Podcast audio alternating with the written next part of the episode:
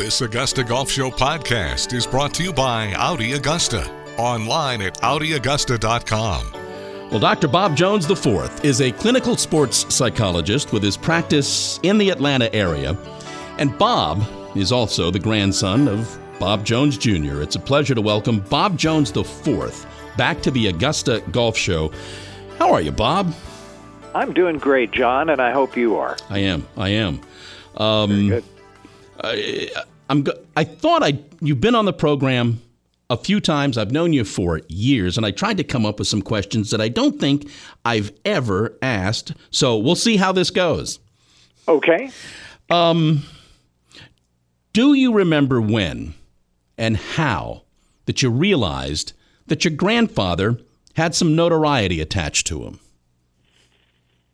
Uh, the short answer to that is not really because uh, growing up, I mean, I was always aware that he was Bobby Jones, this sort of iconic figure that you see uh, in golf paintings in every clubhouse in the United States. But it never really quite registered with me, uh, be, mainly because he was an invalid for all my life, uh, struggling with a terrible spinal disease called syringomyelia. So it was always hard for me to really associate him with that great athlete.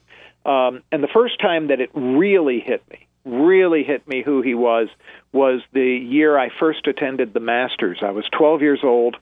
Uh, I had just gotten in the night before, um, and it was a Monday morning, and I walked out onto the porch of the Jones cabin at 6:30 in the morning, and I looked over that vista uh, that you can see from the top of that hill. Nobody was there, just mowers out there on the course, and it was so quiet. But I looked around, and all of a sudden it hit me that all of this had existed in my grandfather's mind before even a shovelful of dirt had been turned over. And it was the first time that I actually encountered Bobby Jones in all of his import. And it really blew me away that that all of that was who my grandfather was. It was a tremendous realization. There were not a lot of stories from your dad. My, yeah, he would tell me a lot of stories, and again, uh, you know, it's very strange. I, I would associate them. I would associate those stories with the pictures uh, of of the man that were on the wall, but it was very hard for me to associate those with the man who was actually my grandfather because, at least physically, although never mentally, at least physically, that man um, that I knew as my grandfather was was a shell uh, of the man who had accomplished all those great things in sports. What's the best thing about being his grandchild? The best thing about being his grand, you know, you would think it might be the places that I've gotten to play golf and things like that. And I suppose there's some truth to that. But really, John, the best thing about being his grandson is it has allowed me to meet so many wonderful people and and to get to know so many really fine people. And i'm not just talking about people that are uh celebrities. I mean like yourself of course. Of course. i'm talking about i'm talking about just ordinary people who have come up to me to tell me how my grandfather uh influenced their life in ways that he may not ever even have known and it, it's things like that, like meeting the man on the 10th fairway at the Masters 15 years ago who was in his 80s, uh, who had every Masters badge that he had ever had on his hat, telling me about how he had had the chance to speak with my grandfather and my dad down by number 12 many, many decades ago, and, and, and how special that was to him. And he said, You know, uh, he said, Mr. Jones, he said, the really um, amazing thing about that is he didn't have to do that, and and that's that's the kind of thing that has really made a difference to me. And, and yeah, I have had a chance to play golf at some nice places, but it's the people that I've met that have really made the difference. We're talking with Dr. Bob Jones IV here on the Augusta Golf Show.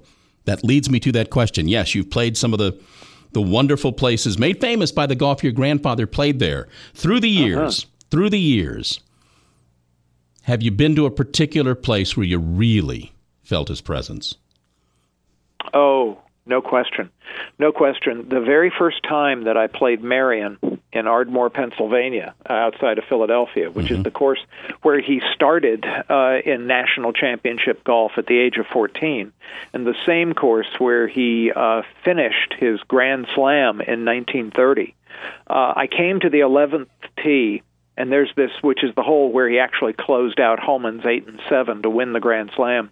And I will never forget it as long as I live. There's this big plaque on a boulder right by the side of that 11th tee, and I, I will never forget reading that. And I hit my tee shot, and fortunately, I hit a really good three wood down to about 120 yards from the green. Okay, move on. And as I, I had to brag a little. Move and on. as I walked off that tee, I burst into tears because yes, I could absolutely not just feel his presence, but I could feel the enormity of the moment and the enormity of the place. And, and I did it on the actual anniversary of when he closed out the Grand Slam. A very powerful moment for me. Wow. Um, you may have said this already. I was going to ask you a favorite particular memory of the Masters, but I'm gonna I'm gonna use you know you talked about being 12 years old, walking out on the cabin and and and, and seeing the grounds and everything. I'll, we'll we'll use that. Um, uh-huh.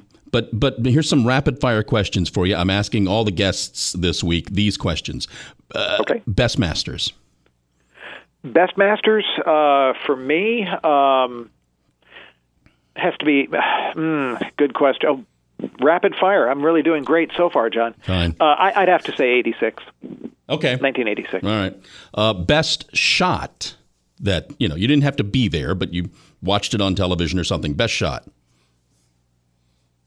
Best shot I ever saw had nothing to do with the outcome of the tournament. It was Arnold Palmer's last Masters. He hit his tee shot to the top of the hill. He had about 210 yards to the green, and he's deciding whether to go for the green in two and there were about 200 people following him and to every single one of us as i looked around in that crowd i realized we were all so excited because for us it might as well have been 1960 all over again and that was one of the most dramatic moments i'd ever seen and it was the last time i'd ever see arnie at the masters what's your favorite hole at augusta national uh, I I like. Uh, I've always I've always thought number five was my favorite hole. Okay. Sounds like you need to have a discussion with yourself, but okay. Uh, well, I should say number five before they kind of changed the green complex on uh-huh. it now. Yeah. But but yeah, it's still number five is still my favorite. Do do when you come to the Masters, do you buy do you buy Christmas gifts for for folks? sometimes, sometimes I do, and I've got a couple of friends who will. Um, I've got a couple of friends who'll send me their grocery list, and I'll pick up things for them. Of well, course, egg salad. And then Mimi always, Mimi always wants a garden gnome. So, um, yes, I, I know. Egg, I know. egg salad or pimento cheese. Unquestionably, egg salad. Right. Unquestionably. Um, before I let you go, and thank you for all of this, but before I let you sure. go, um, you're doing something Monday night with with uh, Trevor Immelman. Talk a little bit about what what you guys are going to do. Yes, we are uh, doing a program called Masters Memories, and you can find it on Facebook at the uh, Clover Whiskey Bobby Jones Collection. That's the Clover Whiskey Bobby Jones Collection Facebook page. You can find the link on that. It's going to be just a conversation on Masters Memories. Um, I'm going to be talking a lot about some of my experiences with Augusta and also the formation of Augusta National and the Masters tournament, uh, and of course the legacy of Bobby Jones. And Trevor will talk about his experiences um, at Augusta, things like his favorite hole, and other questions that probably will only occur to us when we uh, do it. It will start. Uh, it will start on Monday the fifth at uh, 6 p.m. And uh, as I said, you can find out about it at the Clover Whiskey Bobby Jones uh, Bobby Jones Collection uh, Facebook page. And just got to put in a plug for the Clover. A percentage of everything that we make from the Clover, uh, and also anything that we make from any product that we that the Jones family licenses, goes to support the work of BobbyJonesCSF.org, which is looking for a cure for the disease that killed my grandfather.